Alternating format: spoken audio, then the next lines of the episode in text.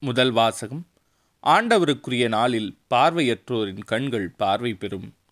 இறைவாக்கினர் எசாயா நூலிலிருந்து வாசகம். அதிகாரம் இருபத்தி ஒன்பது இறைவசனங்கள் பதினேழு முதல் இருபத்தி நான்கு முடிய. இறைவனாகிய ஆண்டவர் கூறுவது இன்னும் சிறிது காலத்தில் லெபனோன் வளம்மிகு தோட்டமாக மாறுமன்றோ? வளம்மிகு நிலம் காடாக ஆகிவிடுமன்றோ? அந்நாளில் காது கேளாதோர் ஏட்டுச் சுருளின் வார்த்தைகளை கேட்பர்.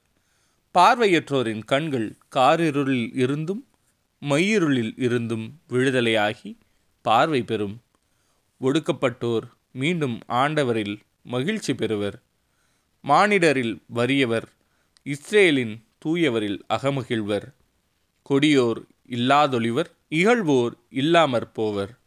தீமையில் நாட்டம் கொள்வோர் அழிந்து போவர். அவர்கள் ஒருவர் மேல் பொய்க்குற்றம் சாட்டி நீதிமன்றத்தில் தீர்ப்பு வழங்குவோரை இடரச் செய்கின்றனர். பொய்ப்புனைந்து நேர்மையாளரின் வழக்கை புரட்டுகின்றனர். ஆதலால் ஆபிரகாமை மீட்ட ஆண்டவர் யாக்கோபு வீட்டாரை பற்றி கூறுவது இனி யாக்கோபு மானக்கேடு அடைவதில்லை.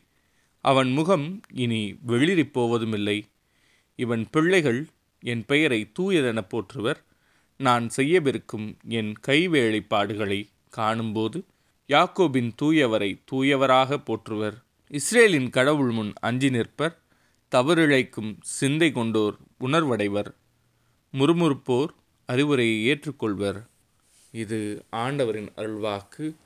இறைவா உமக்கு நன்றி. நற்செய்தி வாசகம். இயேசுவை நம்பி பார்வையற்ற இருவர் பார்வை பெறுகின்றனர்.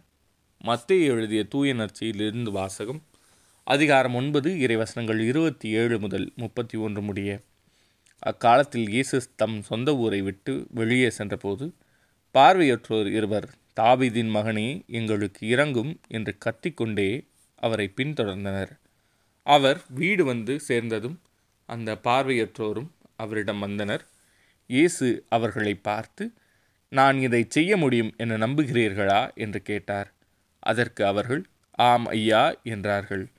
பின்பு அவர் அவர்களின் கண்களை தொட்டு நீங்கள் நம்பியபடியே உங்களுக்கு நிகழட்டும் என்றார். உடனே அவர்களின் கண்கள் திறந்தன. இயேசு அவர்களை நோக்கி யாரும் இதை அறியாதபடி பார்த்து கொள்ளுங்கள் என்று மிக கண்டிப்பாக கூறினார். ஆனால் அவர்கள் வெளியே போய் நாடெங்கும் அவரை பற்றிய செய்தியை பரப்பினார்கள். இது ஆண்டவரின் அருள்வாக்கு. கிறிஸ்துவே மக்கு புகழ்.